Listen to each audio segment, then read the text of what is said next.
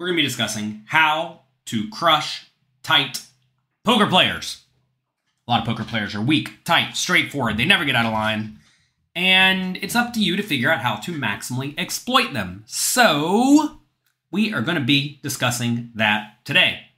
Before we get to it, very briefly, a lot of you have, have asked me how it feel to win a tournament the other day? Feels good. I won a tournament just the other day. I won a 95 person tournament, 95 entry tournament.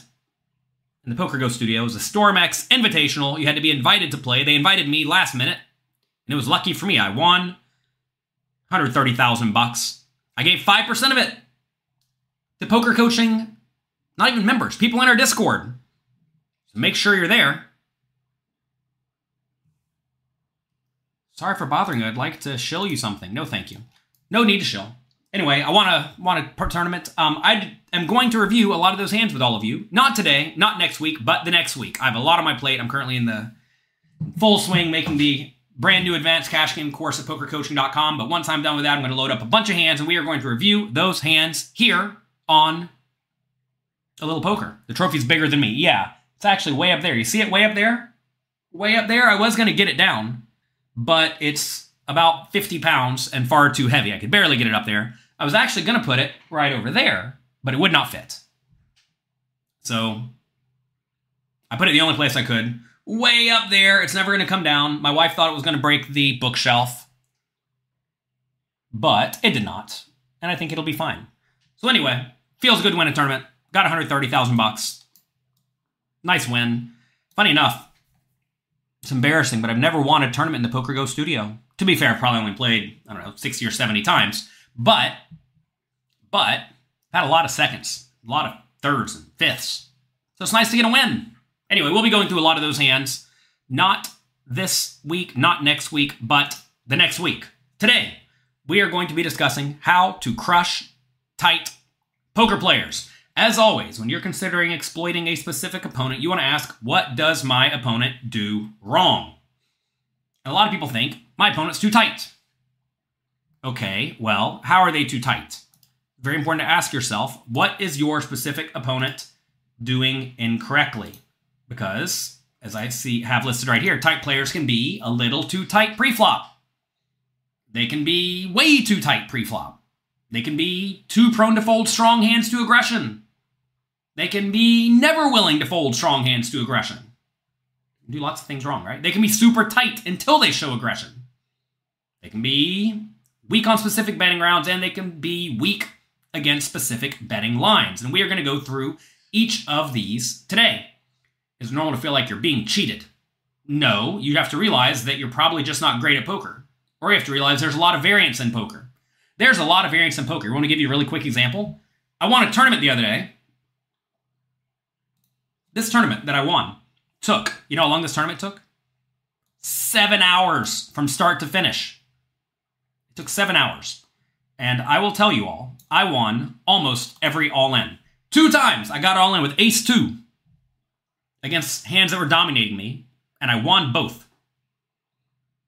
Neither of them was for all my money, but I got on with the ace two and I won both. One of the times I got it all in before the flop, and the flop came queen three three, and I was against ace queen, and I made a flush with my two of clubs. You think my opponent thought they were being cheated?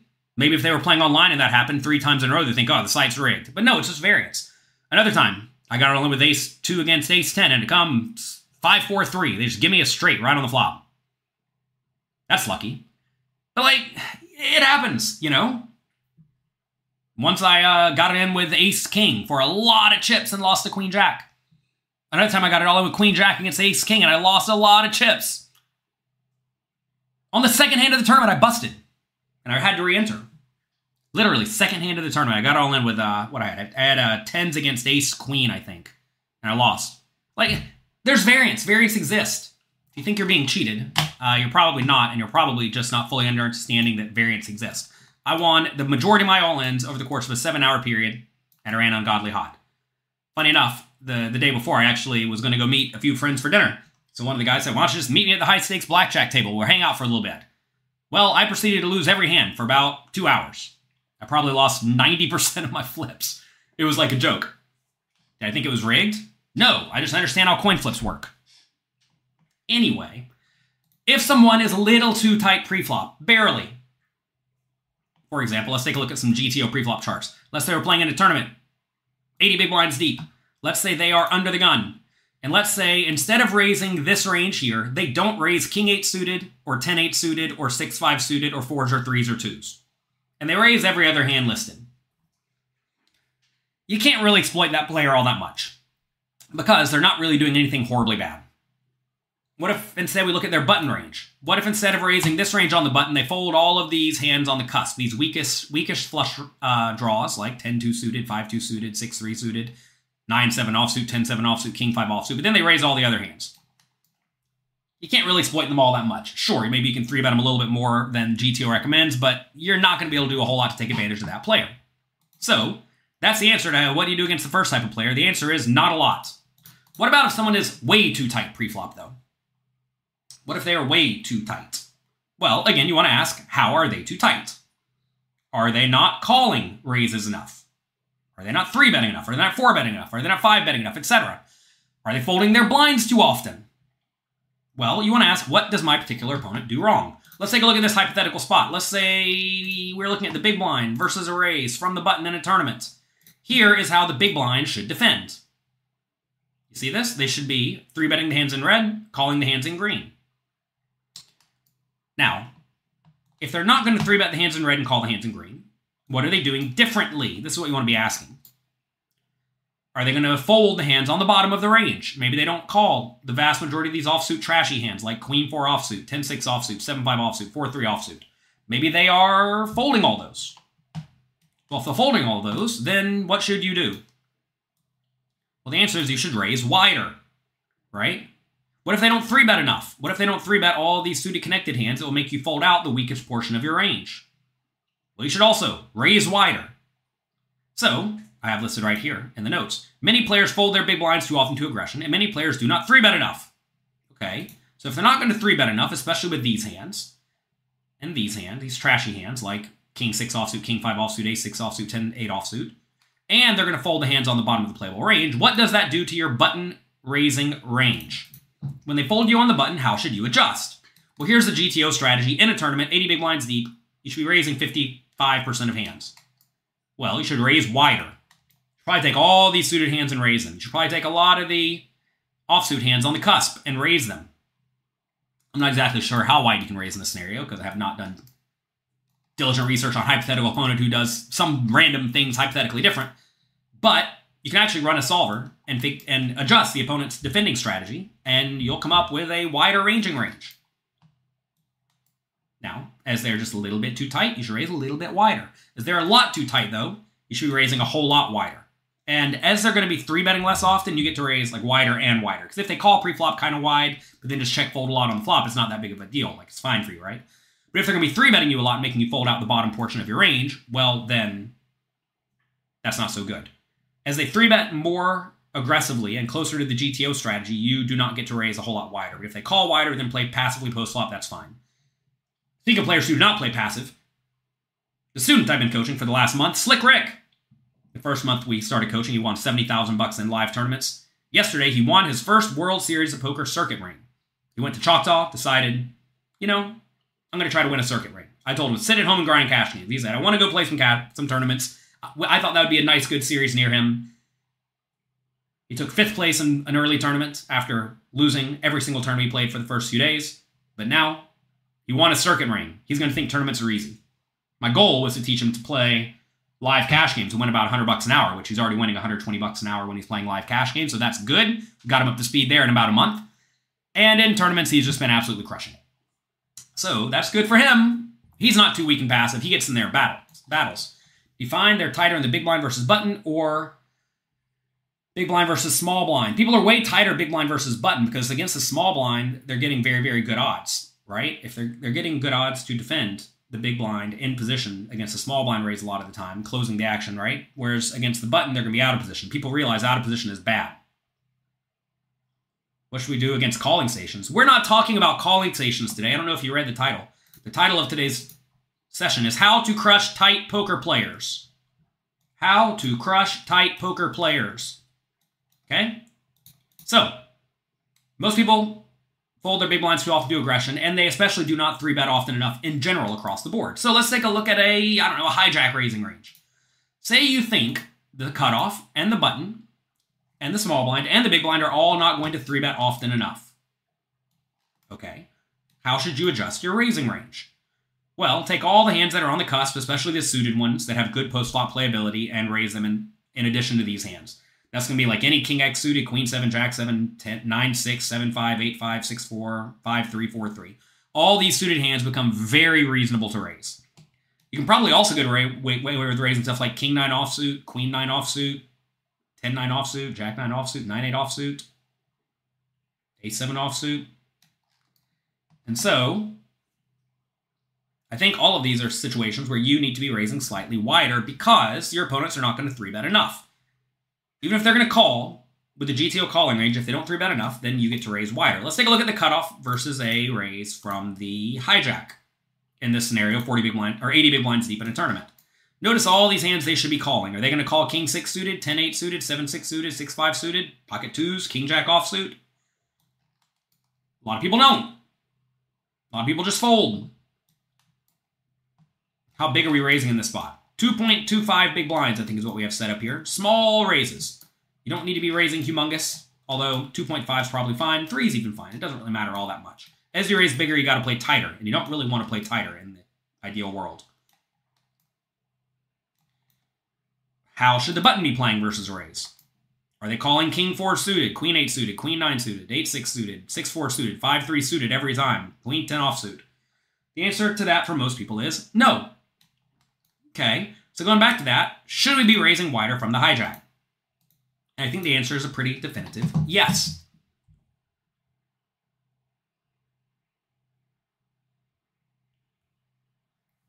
Here we go. Come on, computer. Working on the admin side over here, so it's slightly slightly slower than the public site. Um, yeah, so as you see here. Anyway, that's what we need to be raising. This plus wider, and that's going to be good. Now, as you get an earlier and earlier and earlier position, you do not get to raise slight, slightly. Uh, you don't get to raise quite as wide because you have to worry about more and more and more people randomly waking up with a strong hand. But from something like the hijack and later, as the players are going to three bet you less often, you get to raise wider, and as they're going to call less often, you get to raise wider. And I think most that's going to be the case for most people. Also, almost all players do not 4-bet bluff often enough. Let's discuss specifically this. Let's take a look at button. Actually, let's take a look at uh, cutoff versus 3-bet from button. Okay, so this is when the cutoff raises, the button 3-bets, and it gets back to us. What should we be 4-betting as the cutoff? Well, the good hands, of course. But then a smattering of bluffs. Is your opponent 4-betting ace 2 suited, king 5 suited, king 9 suited, King Jack offsuit, Ace 10 offsuit, Ace 9 offsuit. What do you think? We have aggressive players in the chat today, huh? What is considered a tight player? We are literally discussing this. A player is tight if they do not 4-bet bluff these hands. I literally wrote it right here. Almost all players do not 4-bet enough pre-flop. Do most people 4-bet? Ace 2 suited, King 5 suited, King 9 suited, King Jack, Ace 10, and Ace 9 offsuit. I personally think most people don't. So, if they're not going to 4-bet enough, what should the button do? Well, the button should 3-bet way wider. So let's look at button versus raise from cutoff. Notice all the hands we should be 3-betting all this junky suited stuff, a bunch of offsuit cards, queen 10, king 10, ace 8, 10 7, jack 8, king 7 suited, ace 2 suited, ace 6 suited. All of these hands that are sometimes 3 bets become very easy 3 bets if your opponent's going to fold too often. And if your opponent's not going to 4 bet enough. Okay? So, when the cutoff raises and you're on the button and you have the jack 8 suited or 10 7 suited or king 8 suited or king 3 suited, ace 2 suited, jack 10, queen 10, king 10 offsuit, ace 8 offsuit, ace 9 offsuit. All these hands should very likely just be 3 bet, which most people do not do. And you'll find this is actually why a lot of loose, aggressive, badly players end up getting in these weird leveling wars against each other because they have this theory that people don't 3 bet, 4 bet, 5 bet, 6 bet, 7 bet, whatever, often enough, especially with bluffs, and that allows players to play wider and wider. Now, of course, you have to know your opponent. Ideally, you want to be 3 betting the people who are going to not 4 bet enough to begin with. If your opponent's loose, aggressive, and insane, this whole all changes, right? But if your opponent's not going to 4 bet enough, you in turn get to 3 bet more. Essentially, as your opponent's going to take the passive actions more often, calling or folding, against your aggressive actions, you get to play wider. And as they play tighter and tighter and tighter, you get to play wider and wider and wider. Now, when they do 4 bet you, if you 3 bet all these junky hands, then I'm recommending you 3 bet a large chunk of the time. And then your opponent does 4 bet you, what should you do with hands like Queen 10 offsuit and King 7 suited and Ace 2 suited?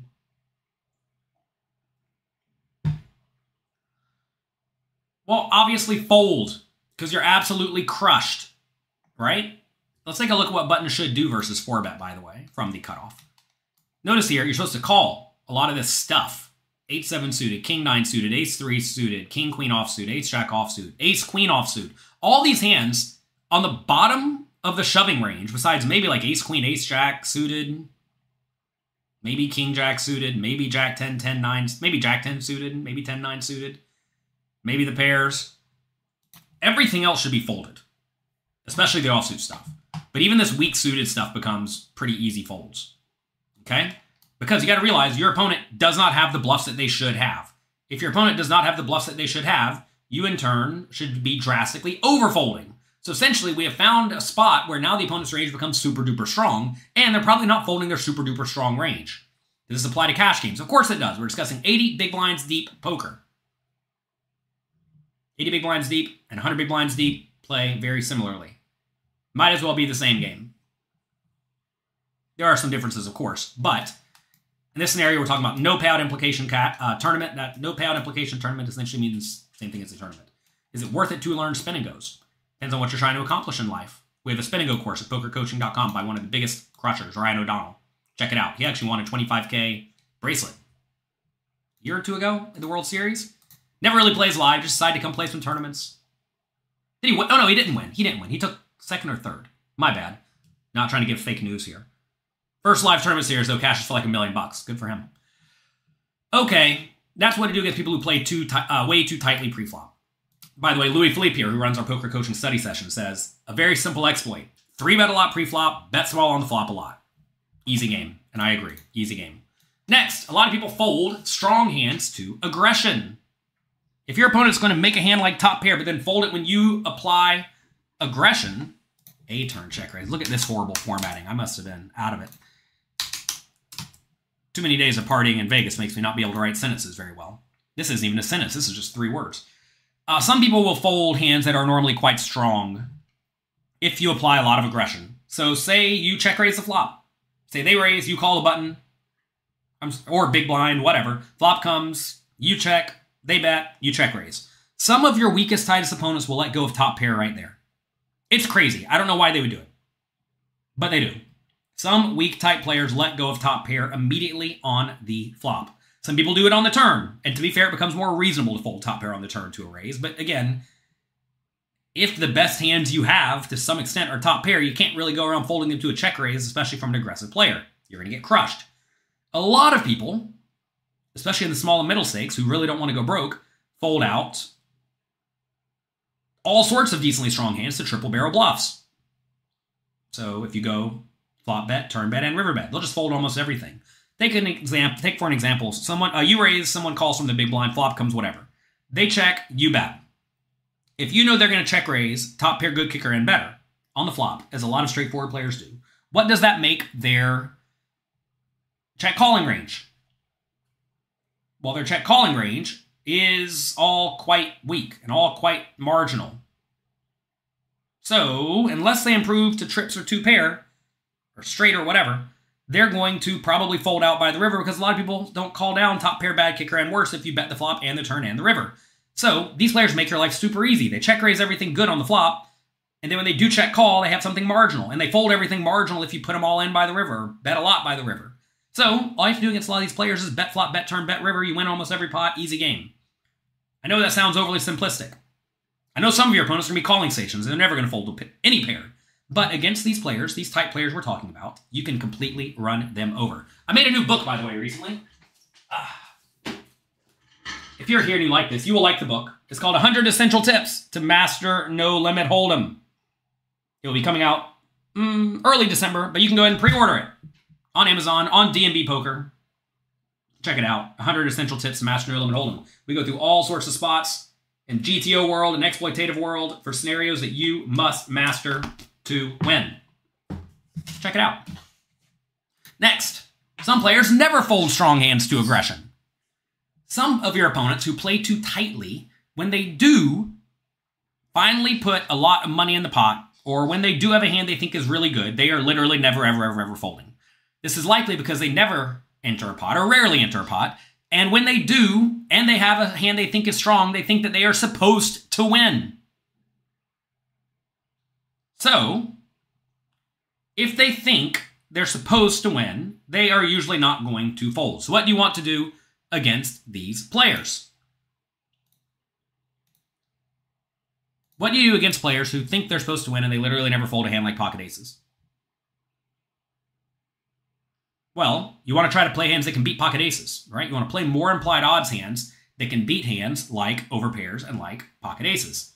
Is the new book on Audible? It is. I've already recorded it. I sat in a little book studio and I recorded for about 30 hours reading to all of you. Are the preflop charts in the book? No, the preflop charts are on the app. We have a poker coaching app. Search the poker coaching app and it'll come right up. If I put all the books in a chart, the, the book would be like 300 pages long of just charts. That's silly. So we have an app that does it all for you. Where's my phone? I'll literally show you. Let's see. Let's see how quick I can pull up a chart. Okay. I was literally not, not didn't have, even have my phone open. It has to log in. It's going to automatically log me in. Go to GTO preflop charts. Let's do 40 big blinds deep. Um, on the button versus a four bet. All in from the cutoff. Here we go. That's the spot I wanted to pull up. Chart comes up. There it is. We got it on the phone. It took about five seconds from not even having my phone open, not even knowing I was about to do it.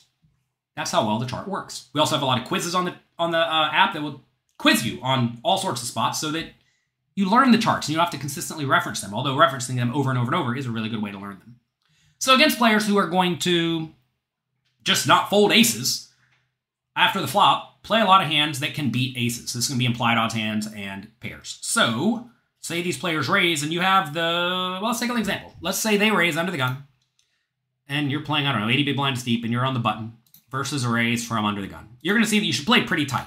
But take a look at the hands that like to play in general. Lots of suited kings, lots of suited aces, a lot of suited connectors and gappers. Right? If you know your opponent's literally never going to fold pocket aces pre-flop,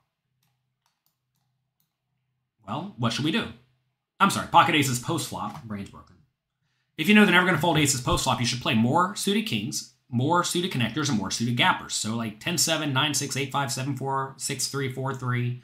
These all become very, very reasonable hands to call in position against these players on the button.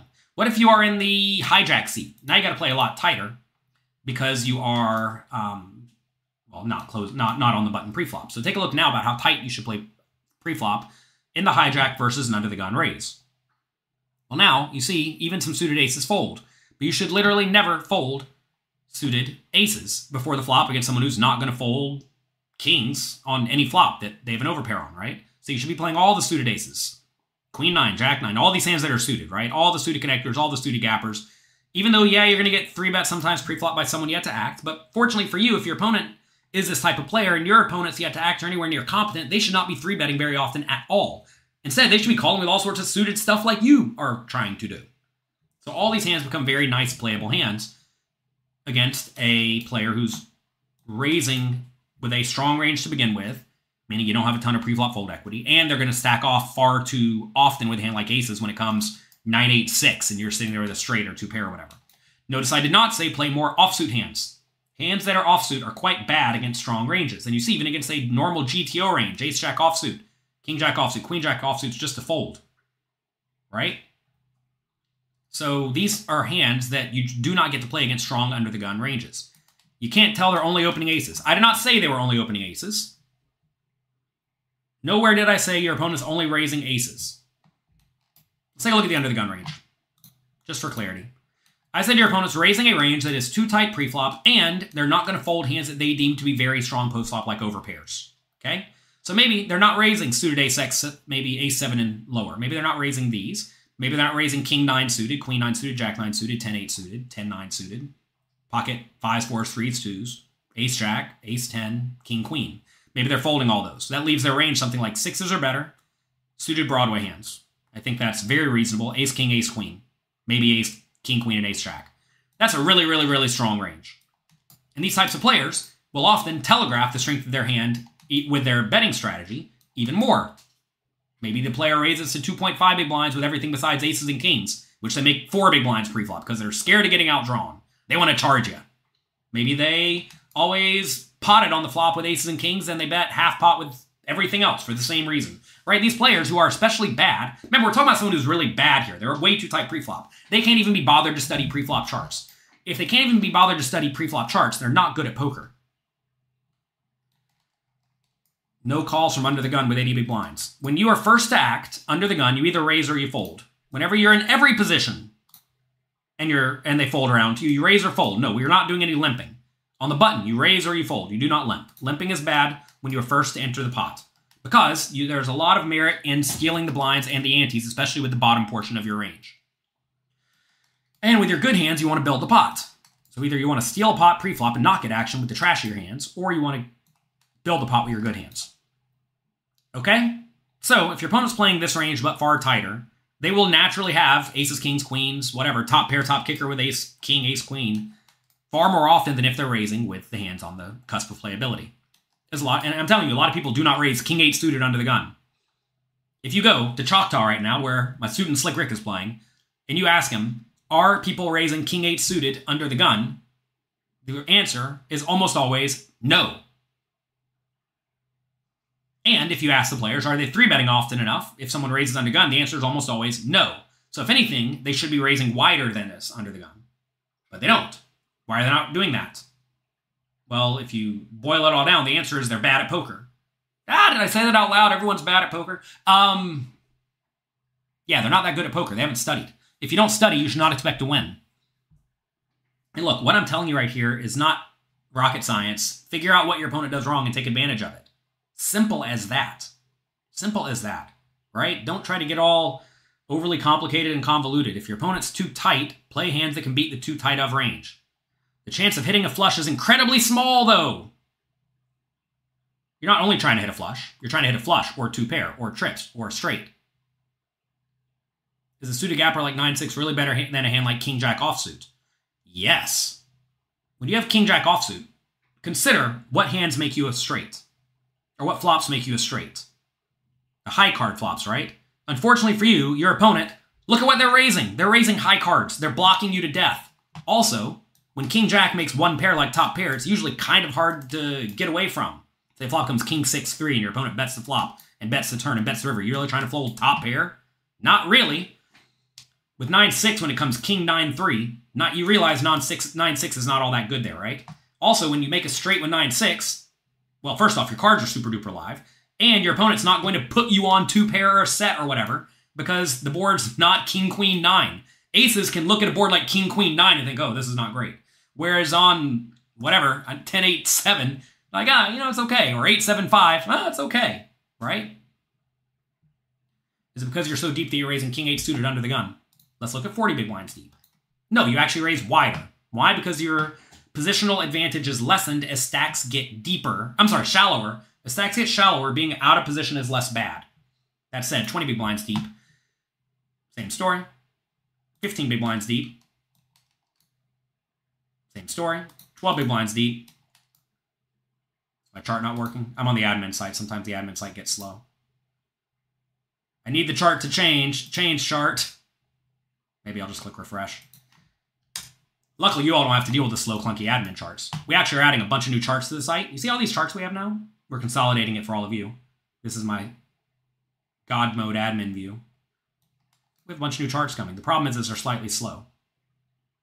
Whatever. We'll get back to that. You love it when I get angry at dumb comments. I don't get I don't get angry at dumb comments. I'm just confused by them. 50 big blinds under the gun. Here we go. King 8 suited. 15 big blinds deep. You should raise. Again, people are asking, oh my god, I can't believe we're raising this hand. It tells me you have not studied much at all. I'm sorry, but that's what it tells me. And luckily for you, luckily for you, that means you have a lot to improve on, which means you'll get way better way faster.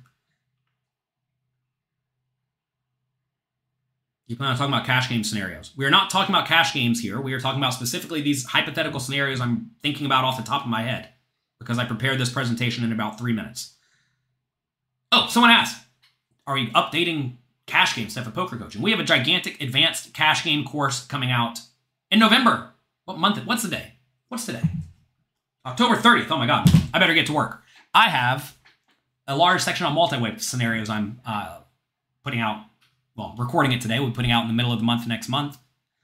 We have a lot of content by um, Justin Saliba. He's made a lot of content. Jonathan Jaffe, who is crushing it over in Triton right now. He put out a lot of content. Chris Brewer. You all know Chris Brewer? New poker coaching guest coach for now. Chris Brewer's been on a bit of a tear. For those who don't know Chris Brewer, he's a little bit quiet. He stays under the radar. He's only cashed for uh, $19 million in, in tournaments recently. So that's good for him. He actually was on a super bad run. He was just like bubbling every single tournament. every big tournament, too, like the $300,000 buy-in ones. Anyway, Chris Brewer's to be making some content in the best cash game. Of course, he plays tons of cash games. We have some stuff by Rampage Poker, um, Brad Wilson, Super Crusher Online. So anyway, anyway, all that's coming out. Yeah, Super High Roller bubble was brutal. Funny enough, would you believe that he bubbled the Super High Roller tournament, but uh, he actually bubbled me in uh, the previous Super High Roller, where I had uh, aces and he had queens, but I think he still lost. So that's fun. Anyway, we have a lot of content coming out very, very soon. We have charts for multi-way. Indeed. They're coming out in the cash game section very, very soon. So, we have a brand new advanced cash game course coming out. We had an advanced tournament course come out last year. You all loved it. And this is similar. I'm sorry, we had an advanced tournament course come out last year in November. You all loved it. And we have an advanced cash game course coming out this year. Yes, we are, we do have multi-way charts coming out in the cash game section. I'm to make a point we get it for the tournaments as well. It's just a matter of building it. It's way, uh, look, this chart's actually pretty easy for heads up spots because you can see there's only one, two, three, four variables, right? but it, it gets a little bit more difficult whenever you talk about um, you talk about super multi-way spots. Whatever, we got it coming out. Answer is yes. Anyway, King 8 suit is good. And like I said, you should probably be raising even wider. okay, so yeah, against people who don't fold strong hands, there you go, get in there. Every pro you know thinks I suck at poker. Sure, you know, fine. Could you imagine thinking someone who studies with literally the best players in the world, who has taught a lot of them, is bad at poker. So funny. People are so ignorant. All right. Some people are too tight until they show aggression. Some players play overly tight, but once they do get in the pot, they are usually playing for all their money. For example, say you raise and some tight player three bets. Well, what should you do? You should overfold, right? We talked about this earlier. For example, say someone someone raises, you three bet them, and then they four bet you. And we've already determined when they four bet, they have a super duper strong range, right? Maybe they raise completely normally. Presume they raise completely normally. But then when they do 4-bet, they 4-bet too tightly. Let's go back to the charts. Uh, where are we looking at? 80 big blinds deep. We want to be on the button versus a 4-bet. Oh, no, we don't want to be at the cutoff. We want to look at what we're supposed to be 3-bet. Uh, we want to look at what we're supposed to be 4-betting versus a button. Here we go. So, cutoff raises, button, 3 bets, back to us. What should we 4-bet? If your opponent does not 4-bet these hands, like we discussed earlier, you should be calling off far tighter right? You should be sticking around tighter because they've already announced they have a very strong hand. Same thing goes post flop, where if uh, a tight player check raises, there are plenty of spots on the flop where your opponent should check raise all sorts of draws. Say you raise, big blind calls, flop comes 9, 7, 5, whatever. They check, you bet. They check raise. A lot of players, well, on 975, I can tell you they should be check raising with hands like, um, well, any any hand with a six or an eight, right? Lots of hands with a gut shot should be check raising in this scenario. So if they should be check raising, lots of hands here with an eight or a six, but they are not. Perhaps they're check raising only top pair with a good kicker or better. Well, now, what should you stick around with? The answer is not middle pair with a trash kicker, which very often you should be sticking around against a check raise with if they are going to be check raising with far too much nonsense, you know, draws with okay equity. So if they're not going to be check raising often enough, you in turn should be drastically overfolding. Again, figure out what your opponents do wrong and then adjust logically. Next, some players can be weak on specific betting rounds. Some people will play normally until a specific betting round, then they become very, very weak and tight. Because many players have studied preflop and flop strategies, but they do not know how to play the turn and river because there are way, way, way more turn and river situations. So, as a very clear example of this, say someone raises, you call the big blind, flop comes whatever. You check, they bet, you call. Turn is whatever, you check. And at this point, a lot of players do not know how often they should be betting on various turns. Some people only bet the turn when they have a really good hand. When I say some people, I mean a lot of people. If they're only going to be betting the turn with something like top pair or better, and super logical draws, well, what does that do to their betting range on the turn? Well, it makes their turn betting range incredibly strong, right? So if their betting range is incredibly strong when they bet the turn, what should you do? With a hand like top pair bad kicker. Or worse. Well, you should drastically overfold, right? Because when they bet the turn, you know their range is quite strong. What about when it goes check, check, though? When it goes check, check on the turn, which is very often what it will do, it means they have top pair with a marginal kicker or worse a lot of the time, or some trash. And against that range, you can bet the river. And quite often against these players, if you overbet the river, they're going to drastically overfold because they're going to presume that it, you are now just trying to get value from your hand that you're annoyed you missed value from because they didn't bet the turn. So you can 1.5x the pot or 2x the pot in this scenario and win a large chunk of the time. And that's going to be a very, very strong play. Essentially, you're going to want to take lines against these players on specific betting rounds that they view as strong that will make them fold almost their entire range. And this play is especially good when they are likely capped. And you want to find spots where your opponent's strategy essentially caps them. Meaning, the best they can have is top pair with a bad kicker or worse. And fortunately for you, a lot of these players will even bet their top pair good kickers, or top, top pair with any kicker and better. So that means when they do check it, they have middle pair or worse. And a lot of players who are a little bit weak and a little bit straightforward will not really want to call big bets with middle pair. You're going to find that in scenarios where they don't realize middle pair is one of the best hands they can have due to the way they played the hand, they in turn are going to drastically overfold because they think they're only supposed to continue with two pair and better without reason, realizing they have almost no two pair and better in their range. So look for spots like that where you completely run your opponent over. Next, some players will be weak against specific betting lines. This is because some players frequently take specific lines with only or almost entirely only the effective nuts. For example, some players, when they check raise the flop, they always have the nuts. And the nuts meaning, you know, very good hands. Top pair, good kicker or better, maybe two pair and better. If they are going to be check raising with only two pair and better, well, they're going to presume, or at least some of these players will presume, a lot of their opponents will do the same.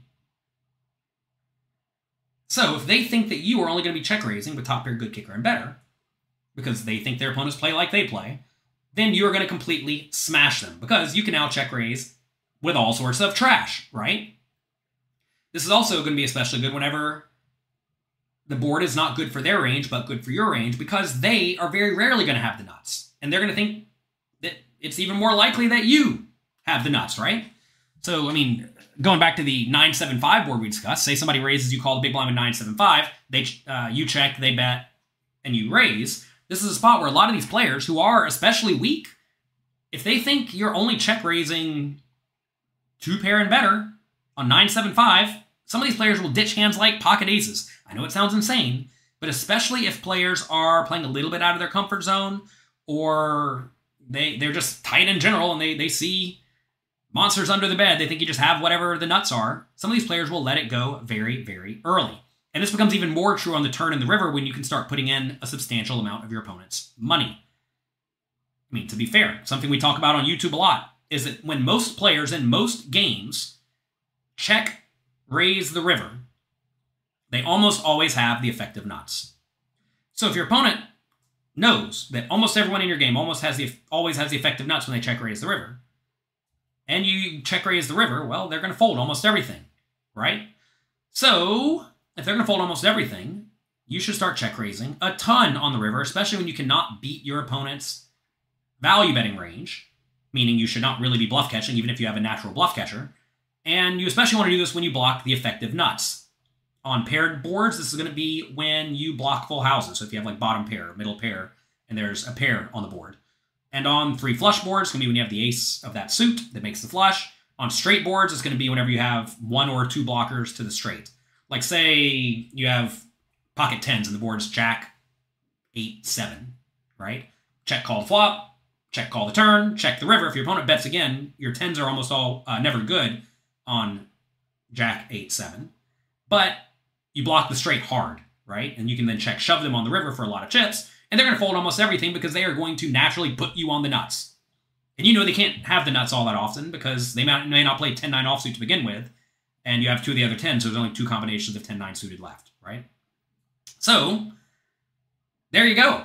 Nice and easy. You can blast them out of the pot a large chunk of the time. And of course, some people are going to think, sometimes they call and you lose, though. Yeah, sometimes they call and you lose. You're not always going to win. So many players hate getting stacked. They despise getting stacked, and this results in them literally never bluffing ever. And that makes them super easy to play against. And that's good for you, right? And this is why you should be drastically overfolding two check raises on the river because people don't do it often enough. But if they think you're not going to check raise often enough, or they're just going to fold almost everything to the river check raise, then you're going to win almost every pot. You think you think people hate being seen as a lunatic? That's an interesting one. I mean, I think a lot of people just feel stupid when they lose a big pot that they did not have to play in that manner, without realizing that it would actually be stupid to not play the hand in that manner. It's funny that a lot of people think, all right, I'm going to give you respect and I'm going to make a big fold. Whenever you give someone respect and make a big fold, you're really saying, I think you are so weak and tight and bad at poker that I'm going to fold everything to you. That is the ultimate insult you can make to someone is to drastically overfold to them, to give them respect. People don't even realize what they're saying because they haven't understand they don't understand poker at all. And well, that's why the game's alive and well even in 2023. I'm not going to lie, whenever I was grinding poker hard back in 2003, 4, 5, I did not think the game was going to last forever uh, like it has. I mean, I say forever. It's only been 20 years that I've been doing it. But I have been surprised that the game has stayed as good as it has stayed. And it stayed as good as it stayed for numerous reasons. We're not going to get into that today. But it's good. At what stakes does this work? All of them. I think, if anything, well, eh, definitively, as your opponents play worse and worse, as your opponents are more and more unstudied, they are going to make more and more and more errors. And it's up to you to figure out which type of errors they're going to make. Today we're discussing specifically how to crush tight poker players. We're not discussing how to crush all poker players. We're discussing how to crush tight poker players. Somebody asked right at the start of the show, how do you play against someone who never folds anything? Well, the answer is don't do these things, right? We only had one slide about people who don't don't fold anything. But listen, if you always have to figure out what your specific opponent does incorrectly. That is how you go about maximally exploiting any type of player who makes errors. But these exploits work at all stakes across the board. Simple as that. I think a lot of people think that exploits are very like stake uh, specific, and there certainly are player pool exploits in general. For example, I don't think most people in almost any games check raise the river often enough, even in the highest stakes games. Whenever I go and I play a $25,000 buy-in tournament against most people, I'm not expecting them to check raise bluff me quite often enough on the river. Maybe Chris Brewer does. He's about the only one. Oh my god, I played this one hand once against Chris Brewer on the river. I had the ace high flush, but there were two straight flushes available. Okay? I think, uh, I don't remember how it went, but the gist of it is this was like first hand of a $50,000 buy-in tournament, okay? First hand of a $50,000 buy-in tournament. Super early. On the river. He bet one big blind into a 20 big blind pot. I made it 20 big blinds with the ace high flush. And he made it 200 big blinds all in.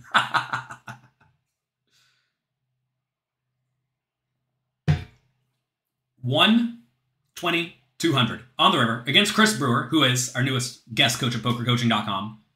And you may ask, should we fold the ace high flush when there are two straight flushes available that, and he could reasonably have both of them? Well, some people think, no, you lose to the nuts. I mean, the guy took the super strong line. Other people think, is Chris Brewer going to take too many eight of diamonds X and jam it? And I know if anything, Chris Brewer likes to overbluff because he thinks people are. Well, I'm not going to say what Chris Brewer thinks. I'm going to say Chris Brewer tries to play good, strong GTO poker. He's one of the players, kind of like Justin Saliba, who has studied with the solver more than almost anyone. And uh, well, they they don't really miss. It's tough when you're playing against players who don't really miss. And um, I knew this. I knew that I knew that Chris Brewer is a good, strong, steady player, and he does not miss. But I called it off rebuy if necessary. Yeah, it's a tough spot where he really doesn't get to have that many bluffs. He gets to have a tiny sprinkle of bluffs. That's the spot where it's actually easy to overbluff, I think, because you get to have two combinations of nuts, which means you get to have, like, given he's jamming for so much, at most two combinations of bluffs. Actually, get to have like 1.7 or whatever it is. I know everyone. He gets to have 1.7 combinations of bluffs, but how many blank eight of diamonds are in his range? Like a lot of them.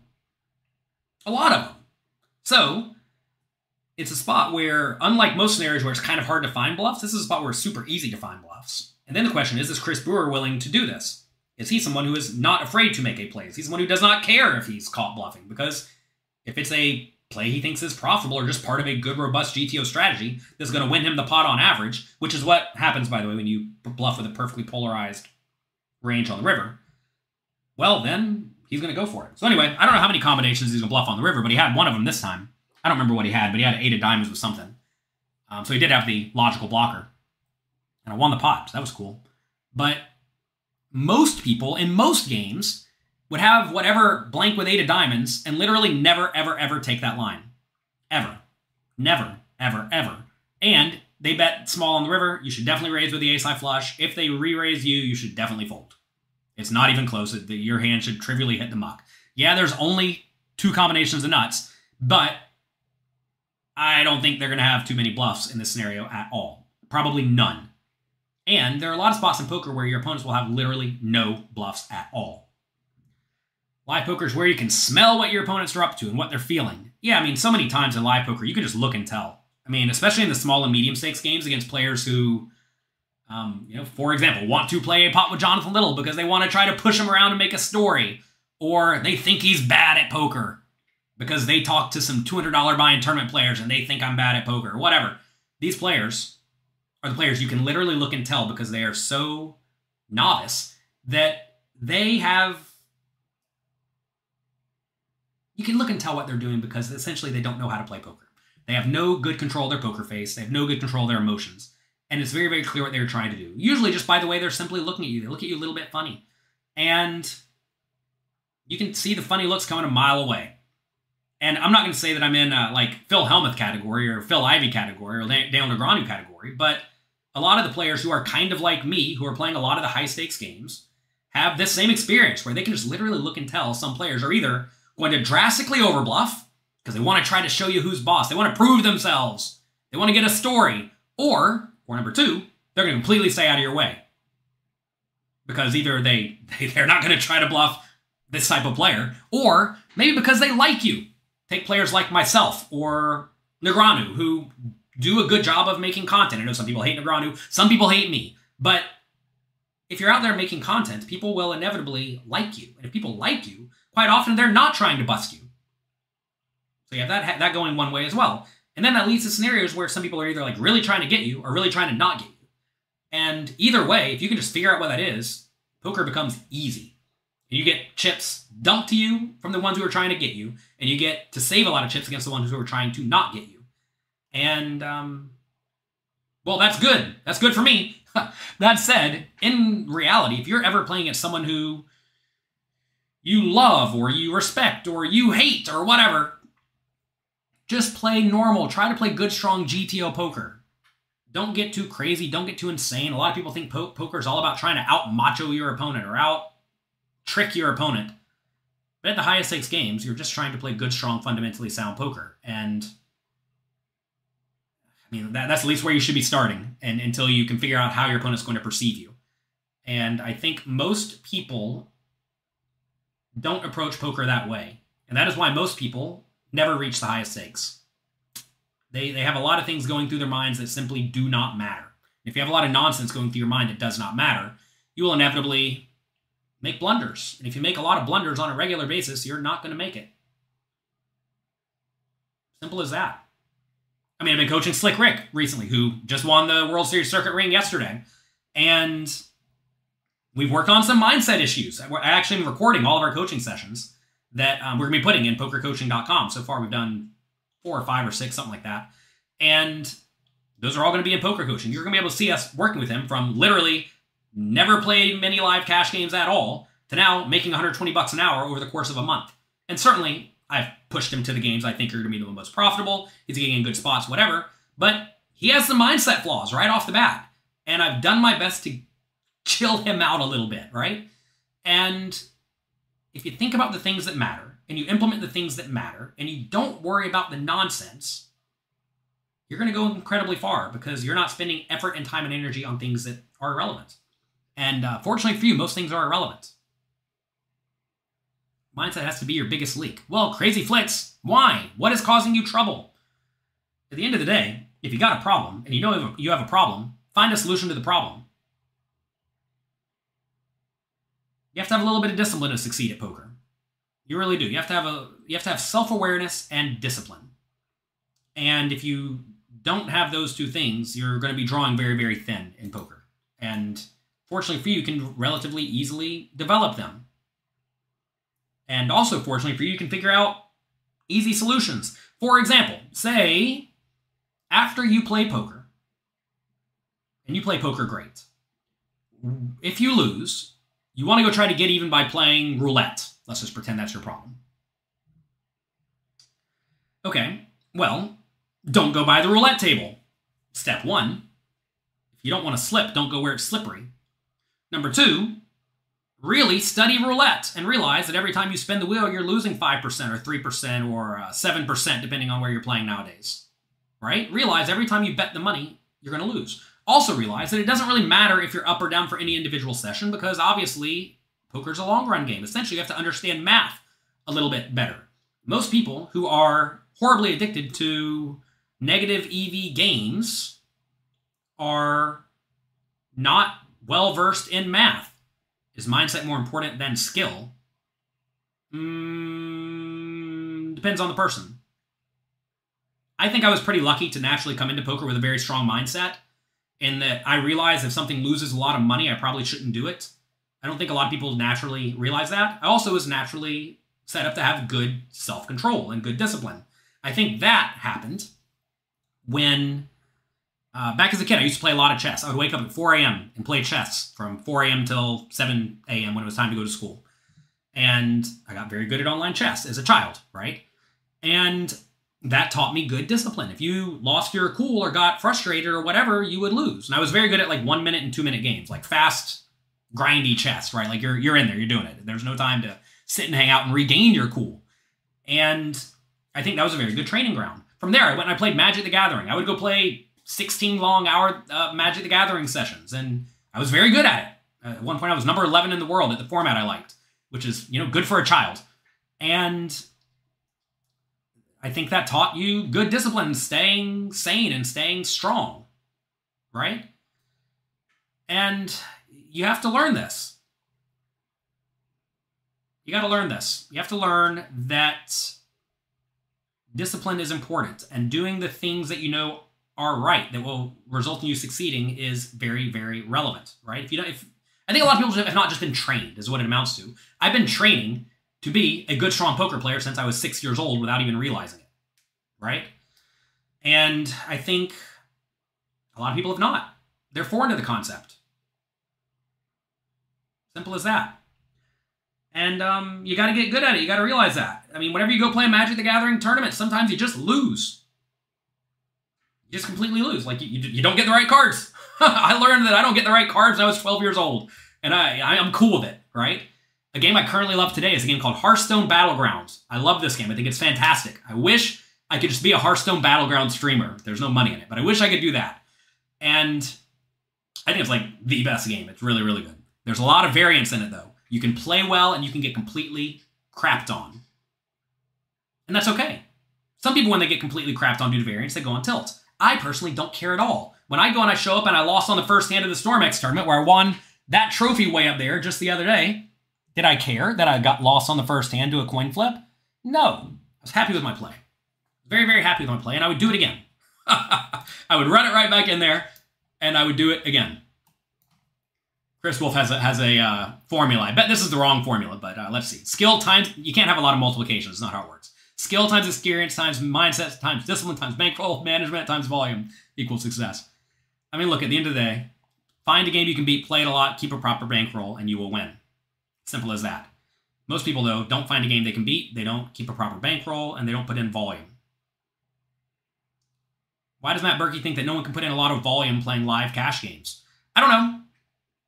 I do think there are two types of poker players, though. There's definitively, I can tell you for a fact, there's two types of poker players. There's poker players like me, who will literally sit there all day and can play not the best in the world. I'm not saying I'm the best poker player in the world, but I can play for a very long time pretty well. And to be fair, I think I play like my A game, call it my A game all the time. And I think if I do have a B, C, D game, it's pretty good. I think my D game, super drunk out of my mind, is pretty good. I don't know why. It's just how my brain works. Other people, though, they are either playing their A game or they're playing their F game. And their F game's bad. Now, I'm not going to say uh, this is Jonathan Jaffe, but I'm going to use Jonathan Jaffe as an example of this. I love Jonathan Jaffe. He's one of my good friends. He's a coach of poker coaching. And I actually think he just might be the best poker player in the world. Seriously, I think he may actually be the best. He does not play a whole lot of poker at all. Compared to me, I don't even know, his volume may be like 10% or something. But he wins a ton. And when he shows up, he is on. You do not want to play poker with Jonathan Jaffe because he is going to crush you. He'll crush everybody.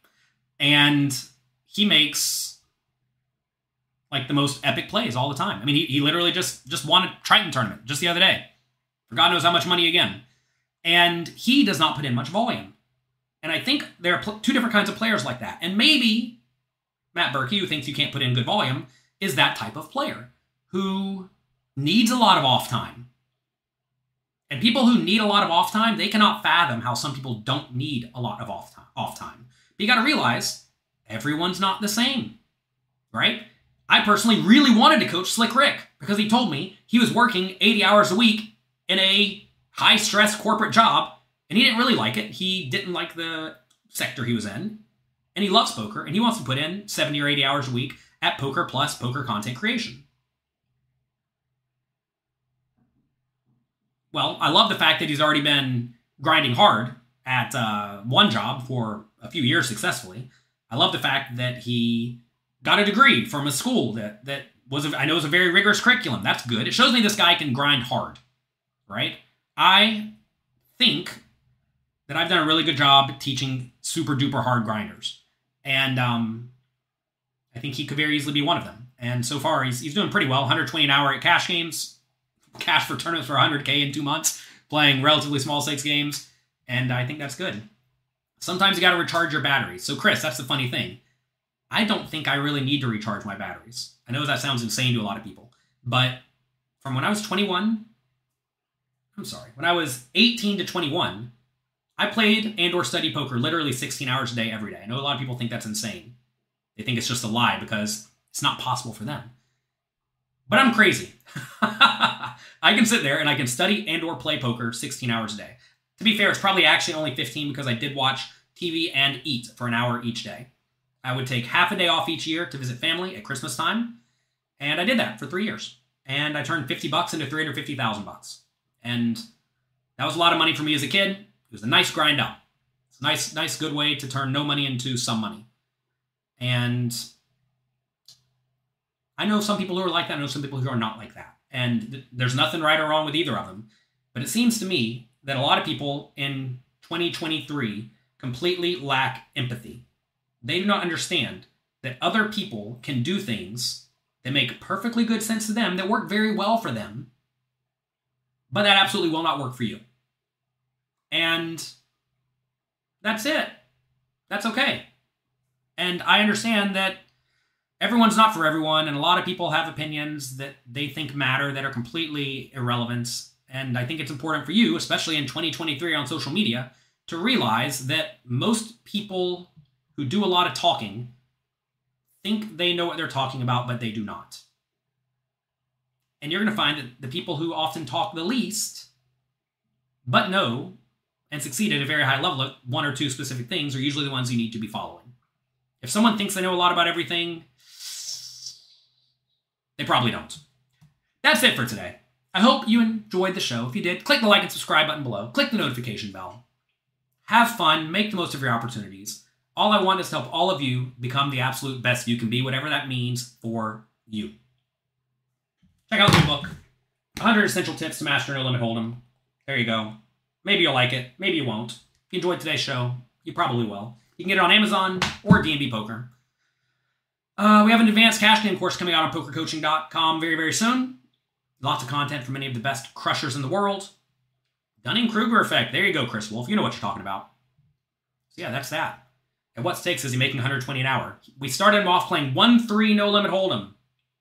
He quickly was crushing 1-3 for about 60 bucks an hour. I'm like, you need to move to 2-5. He moved to 2-5. Good. Then he moved to 2-5-10. They started getting in some stream games. I told him to sell off a lot of action in the stream games. That was a mistake because he crushed those too. But um, we're, we're working within bankroll. I'm trying to not, I'm trying to make sure he doesn't go broke. But mostly at 2-5-10, he's making 120 an hour, which is about where he can make 120 an hour. What am I playing next? My next stop is going to be to the Bahamas for the World Series of Poker. I think that's going to be an epically amazing series. It's going to be a lot of fun. I'm actually going to be sharing a lot of my stories from the Bahamas next week on this show. I had a lot of fun in the Bahamas. My first big score was in the Bahamas. I had two good scores this year. I took fourth and a ninth last year in the Bahamas. This actually was early. Was it early this year? I don't even know when it was. Time flies when you're having fun. Um, anyway, we'll talk about all of that next week. And then the next week, we're going to be going through a lot of hands from this tournament, this one right here, where I won 130,000 bucks two days ago. That's it. Good luck. Have fun. Make the most of your opportunities. Thank you for being here, and I will talk to all of you next time. Oh, we're having a study session right now in the Poker Coaching Discord, ran by Louis Philippe. Get in there. Bye bye.